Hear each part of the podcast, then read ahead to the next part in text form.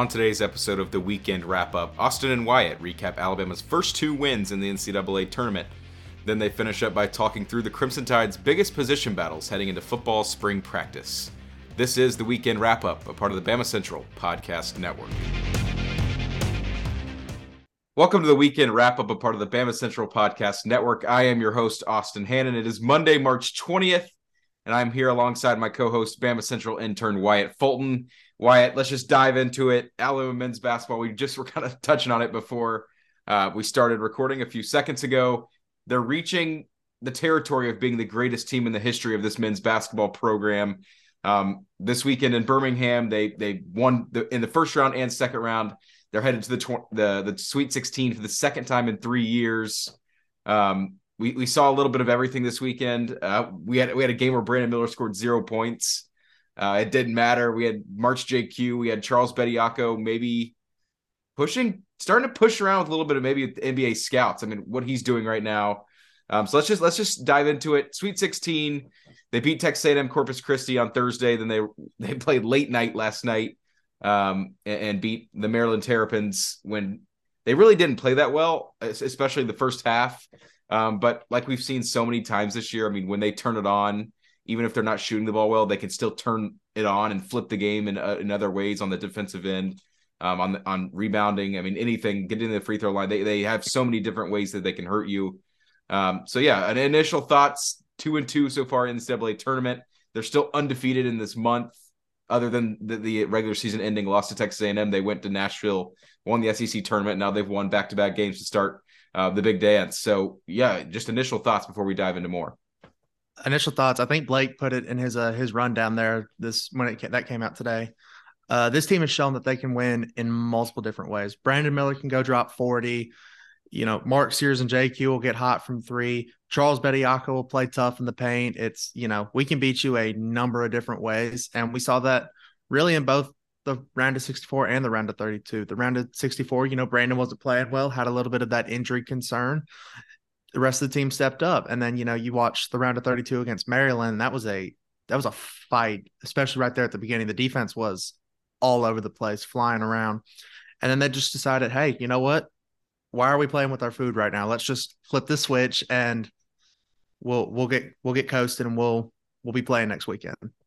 Yeah, I, I want to. There's so many things to talk about since two games were played, um, and we haven't had a podcast in a while, so we didn't even really touch on. Uh, we never got to touch on the SEC, SEC tournament, tournament, but but we won't. Uh, that was obviously everybody kind of knows what happened there.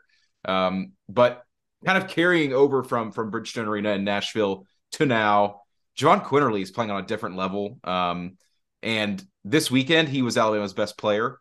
Um, you could argue that there were a couple games. I know he he wasn't given MVP in Nashville, but there were a couple games in Nashville including the title game where Jahvon Quinerly was the best player on the court for Alabama.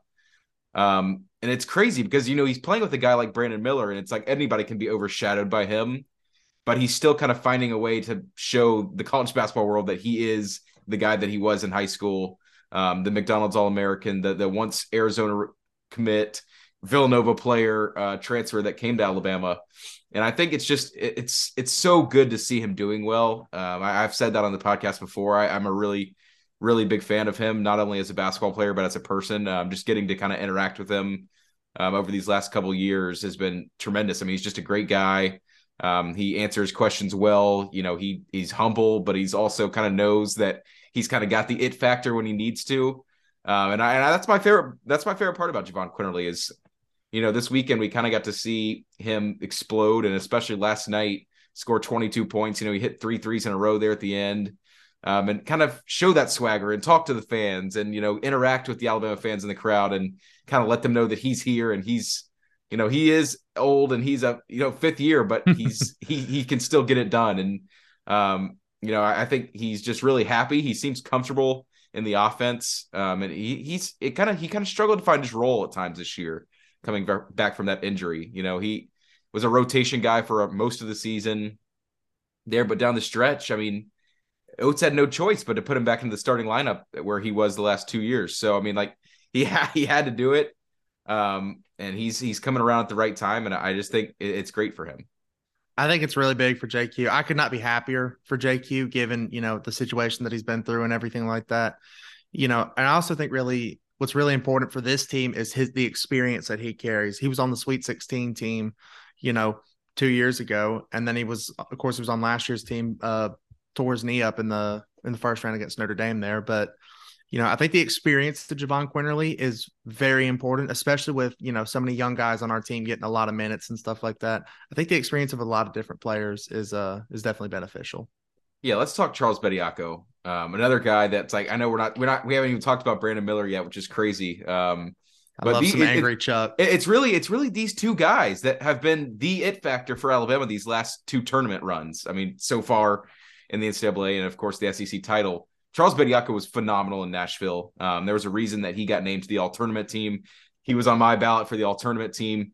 And it's like, okay, with Charles Bediako, he's kind of guy that over the last two years that's maybe been a little inconsistent. So it's like, is he going to be able to keep this going um, and stay out of foul trouble and stay on the floor and, and keep having that impact when the NCAA tournament comes around? And he is. I mean, he is. I've seen all these things on Twitter that's like, I don't think there's right now the way he's playing, like five big men in the country better than him. I mean, obviously, Zach Edey comes to mind. There's a few others, Oscar Tshiebwe, but he he's right up there. I mean, he's having such an impact. He had five blocks on his birthday against Missouri.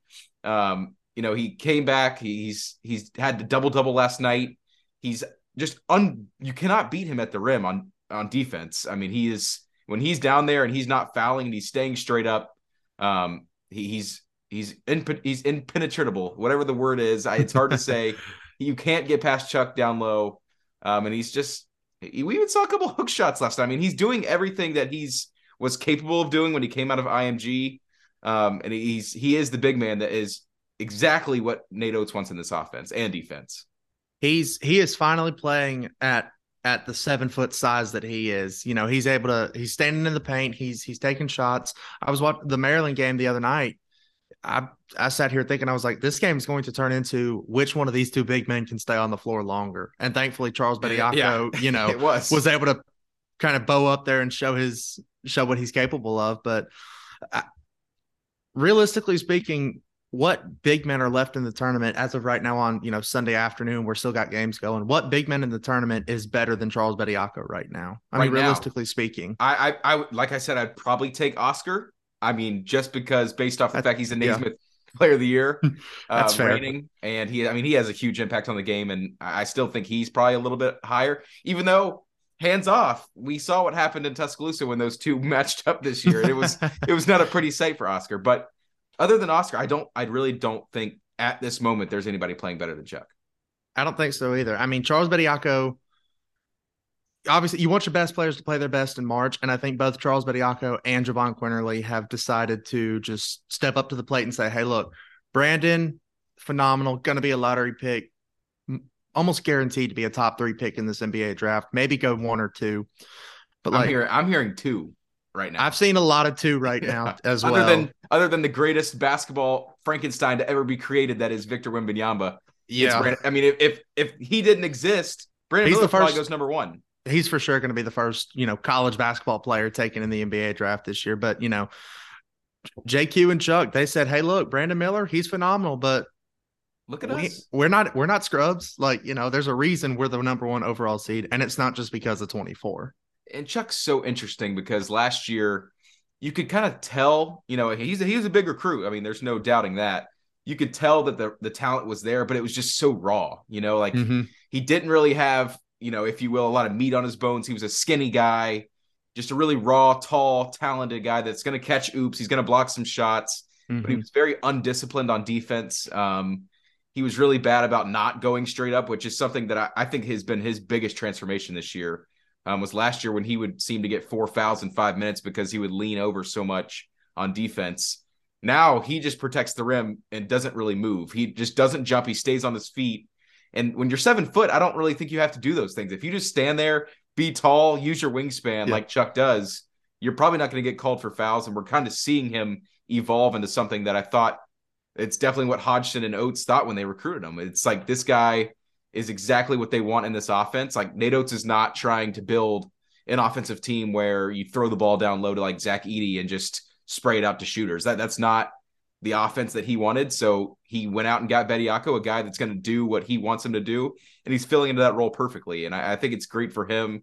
He's the nicest guy ever. Uh, everybody that's been around him, I mean, he's soft spoken, he's funny, and he's just gigantic. I mean, just being around him, I mean, he's as tall as he looks on TV, and I'm glad that he's kind kind of kind of filling into his role now. Um, Brandon Miller, we've talked about him a little bit already. He had zero points in the first round game. Um, to be fair, he did sit out for the majority of the second half because the game got out of hand. I think a uh, lot of the starters sat out most of that second half. Yeah, I, I, yeah. He, he, I asked him after that game if it affected him. I, I was like, I already know the answer to this, Brandon, but like, just scoring zero. Uh, have you ever scored zero points in your career? Does it affect you? Like he said, no. Um, and then last night, obviously, he scored 19, or Sunday mm-hmm. night, I should say, uh, Saturday night, I should say. Um, he scored 19. Wasn't great still. I think he went five for 15, 16, something like that. Uh, but I asked him again. I mean, we I walked in the locker room last night and his locker had moved. And I asked him if it was because he scored zero points and he kind of laughed and said no. um, but yeah, he's a funny guy. He, he he does he did enough last night. I think he still had highlight plays. Obviously, he had the mm-hmm. the one transition where he blocks the ball off the backboard and then goes down the court and nails a three, which I believe put Alabama up ten at that point, uh, fifty yep. to forty, which was really a big turning point. I mean, Maryland was credit to Maryland. I mean, they they were really really hanging around in this basketball game I think longer than people were giving them credit for. Um, obviously, the final score, which a lot of teams have been up against this year, the final score doesn't always look in your favor, but they they played hard. They, they it was that that play that defense to offense, which you always hear about, play ended up forcing Maryland and Kevin Willard into a timeout, um, mm-hmm. um, and then this the, the score went from ten to it ended up, I believe, a twenty two point win. Um, you know, Brandon Miller didn't he scored zero. He didn't score in the first game. He responded well in the second game. He he responded very well, and I think a lot of people were very concerned about like, hey, is this is this injury situation going to be like? Because Al- we found Alabama's kryptonite. It's the fact that Brandon Miller just simply isn't, you know, as explosive as a lot of people believe he is. But that answer is no. Brandon Miller is, you know, he's he's more than fine. You know, he'll get the he'll get this week off. I'm sure the team will probably end up, you know, traveling kind of middle of the week just to get the just to get ready and all that. But yeah, I believe, this, I believe they're heading to Louisville Wednesday. Yeah, so he'll he'll have this week off. You know, I'm sure he'll be with trainers if they're even in Tuscaloosa. I don't know if they just decided to stick around in Birmingham for a couple of days and then head on to Louisville or what. But if they come, especially if they come back, they'll get in the facility, they'll get him treated right, and it, it's fine. Brandon Miller's just saving, you know, the the 35 point bomb for when we absolutely need it. when you need it, and, and that's and that seems like it's been that way all year. I mean, like the first game that comes to mind, obviously South Carolina, which would have been yep. a crushing loss on the resume. I mean, a team that was just not very good, uh, aside from GG Jackson. Um, and he scored 41 and put the team on his back. I think he put he scored like two game tying shots in regulation. Obviously, had the game winner in overtime. Um, and that was we we had the podcast right after that game, and we talked about how crazy it was that yep um, that was kind of at the height of everything when it all came out. Which we don't have to talk about it today, but everything's kind of getting worked back um, after a great report from uh, Tuscaloosa Patches Ryan Phillips. Um, and now phenomenal report. I, we're, I, we're, yeah, yes, we're starting to kind of see Brandon. Um, you know, he felt it felt like you know just covering this team on a daily basis. It felt like he was kind of getting quieter, more closed mm-hmm. off. Um, you know, like he was afraid of like reporters and outside people. And now, obviously, he was acting like a fool in the locker room last night. Uh, I got a great video of him, you know, stealing people's microphones and asking his teammates questions. And he's kind of like his personality starting to come back, which I think is awesome. Um, now that his truth and the truth is starting to come out about what happened uh, two yeah. months ago. So, Brandon Miller, he's going to be fine. Like you said, I think if need be against San Diego State, against whoever it is moving forward, if if need be, he would can. We know that he can put the team on his back. Like we've seen it before. Um, we watched but, him go toe to toe with Drew Timme in Birmingham. Like yes, he's, 37 got, points at Legacy Arena that it. night. Yeah, it's it's not like I don't know about you. I, I prefer when JQ and Chuck and Nimari and all these guys mm-hmm. are playing well, and Brandon doesn't have to score 40. I'm completely fine with Brandon scoring his average 19 a game yep. and then everybody else contributing and, and, winning by double digits. I think that I don't I don't need the game winning layups in Columbia. I don't need that. I mean, it, as great as it is, um, I'd rather it stay, you know, where it is right now. So Brandon Miller's gonna be fine. That, that's the that's what me and Wyatt are telling you. No shooting, no problem. That's what I put here on my docket. But Wyatt, we say this every game. It seems like we do a story on this every game. which is not necessarily a good thing. it, it, means that they're not shooting the ball particularly well. Um, they only got, I think, seven or eight attempts up. I believe it was one for seven in the first half on Saturday night. Um, Maryland was kind of running them off the three point line, trying to force mm-hmm. everything inside. Even when they were getting the shots up, they weren't really going in. Obviously, JQ and Brandon hit a few down the stretch. Um, but it's not really an issue. Like last year, if the like we saw that one game in Tuscaloosa against Kentucky, Alabama shoots three for 30 and they get they get beat, obviously. There were it plenty of other, by the three last there, year. Yes, there were plenty of instances last year where if they did not shoot the ball well, it was over. Mm-hmm. I'll tell you why. They were the 92nd rated defense in KenPom. And Oats has mentioned that over and over and over again that this team this year, we were not going to be like that because he was so frustrated last year um, with the team's inability on defense to like win the game on defense. And this yeah. team can. Maryland scored 51 points. Um, Corpus Christi was kind of cooking there for a little bit on, on Thursday, and Oats was very displeased. Um, but they kind of picked it up in the second half. Yeah. And for that reason, they won by 20 plus again. It's like when the shots aren't going in, it's like a broken record at this point. It does not matter. They can get it inside, they can get it at the free throw line. Or if that's not even working, they'll just beat you on the glass and they'll beat you on defense. Yeah. The the biggest tell the biggest tell about who is going to be playing late into March and even into that first weekend of April is can you win in multiple ways? And Alabama has shown time and time again that they can win in multiple ways. You know, we can shoot, we can be hot and we'll shoot 65% from three and we'll blow you out of the building.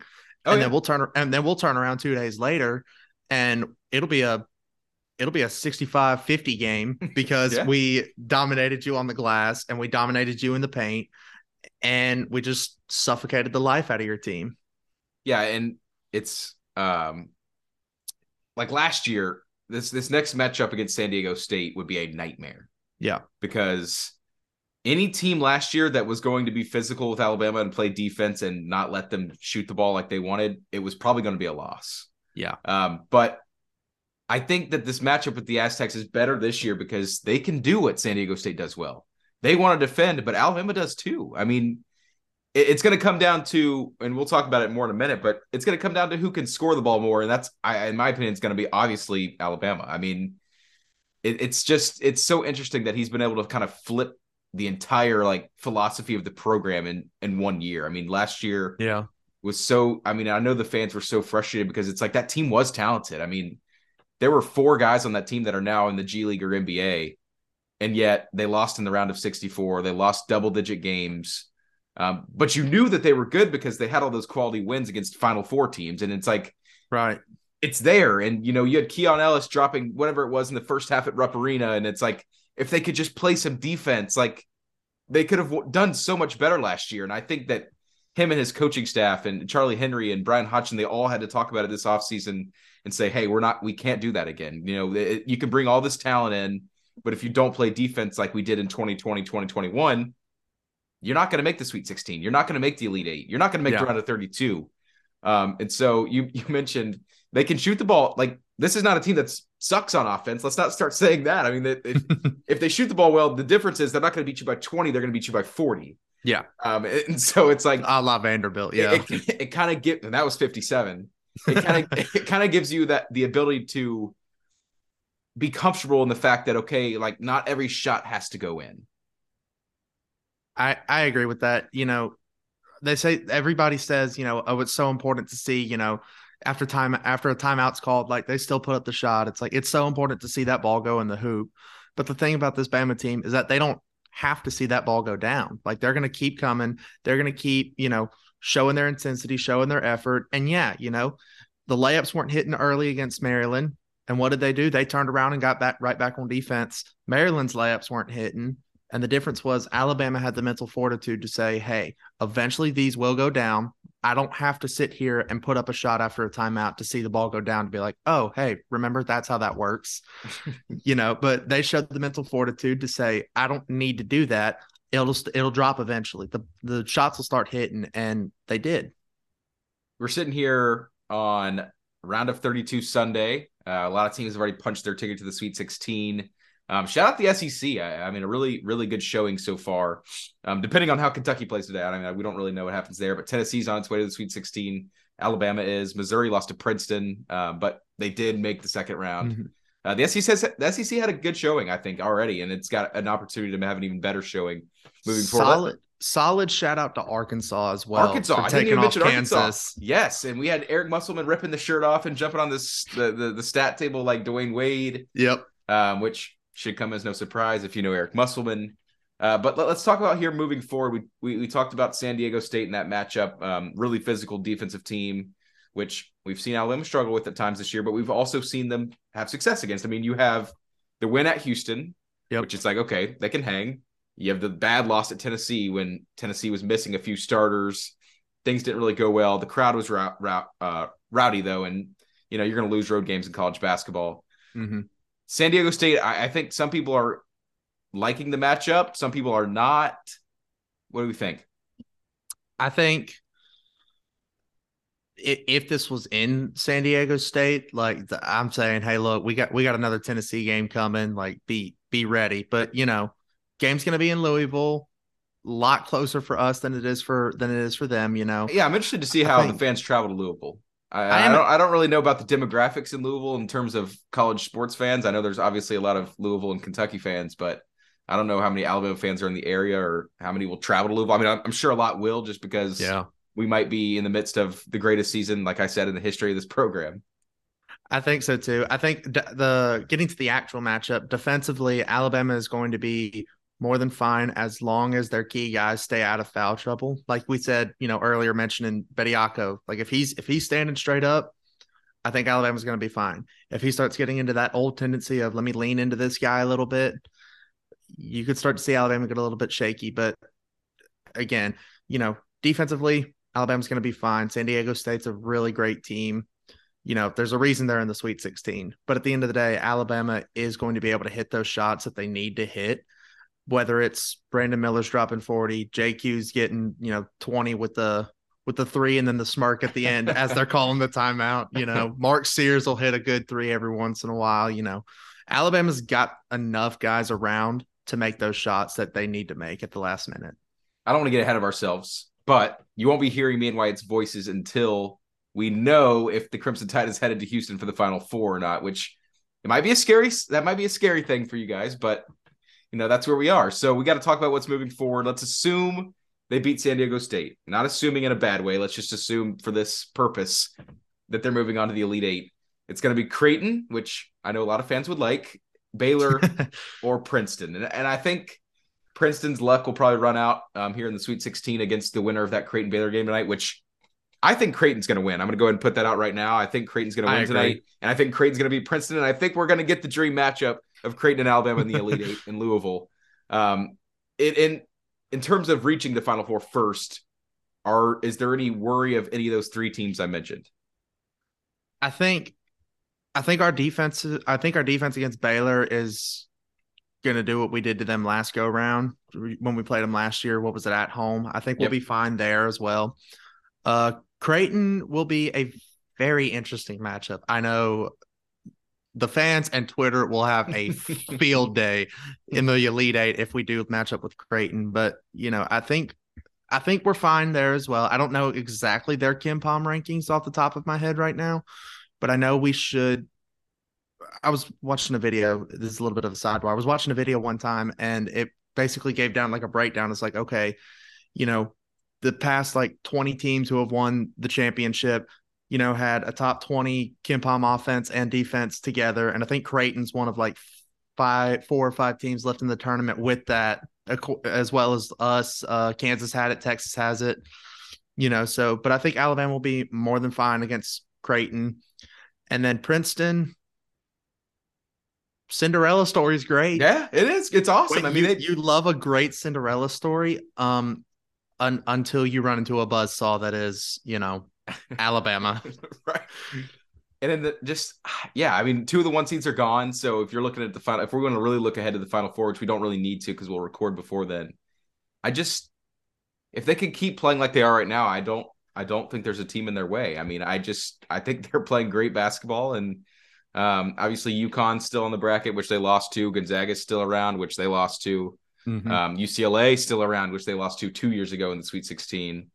Um, a lot of those guys are still on that team for the Bruins. So we'll, we'll get more to the Final Four if we get there. We don't need to worry about that and talk about that right now. So let's why that's a lot, that's basketball. A lot of great basketball ahead. A lot of great basketball. There's great left. basketball ahead. So just just keep stay tuned into that. There's also a lot of great football ahead, Wyatt. Uh, here on Monday, which you're listening to right now, Alabama begins its spring practice. Um, obviously, the A Day game is going to be on April 22nd. W- before we wrap this thing up today, I, want I definitely want to touch on football just because it's kind of coming back here. Um, and it obviously is where Alabama makes its money in terms of the athletic mm-hmm. program. You got to talk about it. it, it it's out if when you think Alabama, you think football. Wyatt, I did a story a few weeks ago. What what are, what are some big position battles you're looking forward to this year here in the spring? We're going to leave the obvious one for last in the quarterback battle. yes, um, we'll get to that. I think the I think running back could be something that is very un, that will be a very unseen battle. You've got two great players coming in in Justice Haynes and Richard Young. But you know, this is kind of Jase McClellan and Roydell Roydell Williams kind of year. You know, yeah. they've been in the program for several years. They flashed really well as true freshmen, and Jase, you know, being the number two back behind, I believe it was both B Rob and then uh, Jahmyr Gibbs as well. And so this is kind of this is his time. You know, you come to Alabama and they say, you know, at the running back position, you got to wait your turn. You know, Derrick Henry, yeah. one of the best under Nick Saban, had to wait his turn. So, you know, I think, but I think this year is the year for Roy Roydell Williams and uh Jase McClellan as well. Yeah, there's a few I want to point out. I, I just going back to my old story from late February. Um, mm-hmm. I, I was already early on this. Wide receiver was the first thing. Well, the first thing I mentioned was obviously quarterback, which we'll get to. Wide receiver, I think, is interesting. Um, when you got Jermaine Burton coming back, which is huge. Uh, he had a really, really really good end to the season, which I think gives fans and, and myself a lot of confidence mm-hmm. moving forward that he can kind of be that number one guy. Um, same thing goes for Ja'Corey Brooks. Um, we're gonna get to see him for the third year, which he's kind of gotten better and better. I think maybe a yep. little disappointing last year, um, at least for me. I, after you know the Iron Bowl catch and um, a couple big plays in the playoff, I was kind of really hoping he would do a little more. Uh, but maybe that's this year. Um, after that, you know the young talent that's still there. You've got Kobe Prentice. We've seen him mm-hmm. last year. Kendrick Law, we saw him last year. Isaiah Bond, really like him. Uh, had a great Sugar Bowl. I think those three guys are going to kind of fight for that starting slot role again. Um, and the receiving unit's going to be good. I, I, think there's more guys coming in too. So let's just stay with that. Right guard, right tackle. I like. I, I got my eye on the right side of the offensive line. Mm-hmm. Um, J.C. Latham. I think we might see him move over to left tackle. Uh, which would open things up for Tyler Booker. Seth McLaughlin's going to play center, I think. Um, Tyler Booker, I think, is going to play left guard. So that opens up the right side, like I said. Terrence Ferguson, the second. Um, he's a third year player. He's got a little experience. I, I know Saban likes that. Uh, you got Raquise McElderry, I believe is the way you say it. Um, he's the, the, the new freshman from Anniston, Alabama, big recruit. Um, and now that you've moved uh, Latham over to left tackle, who's going to be a right tackle? I think it might be Kadyn Proctor, um, the number one Ooh. offensive tackle in the country, flipped from Iowa to Alabama.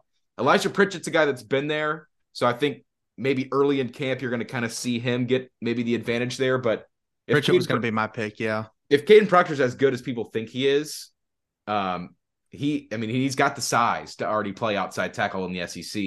Mm-hmm. I think that he he might very well get that spot. I got something else coming up with a freshman too. Uh, Darrian Dalcourt odd man out. He's you know he's got he's made 16 starts, but I just I don't he's never been kind of that guy. And yeah. the same thing kind of goes for James Brockermeyer. We saw his brother transfer. I don't know if he's going to fit in there. Like all these guys are so good, but we just got to see. You know, we have to see. Uh, weak side linebacker Will Anderson's gone, um, but guess who's back? Dallas Turner, Chris Braswell. Mm-hmm. They're going to be coming off the edges. Scary sight. Um, Deontae Lawson, really excited about him. I think he he's a great young player. He's going to kind of fit into that middle linebacker role, wearing the number 32, which also love. That reminds me of CJ Mosley and Rashaan Evans. Mm-hmm. We're going to keep moving forward with that. uh, Jihaad Campbell, Shawn Murphy, two guys that are that people will love.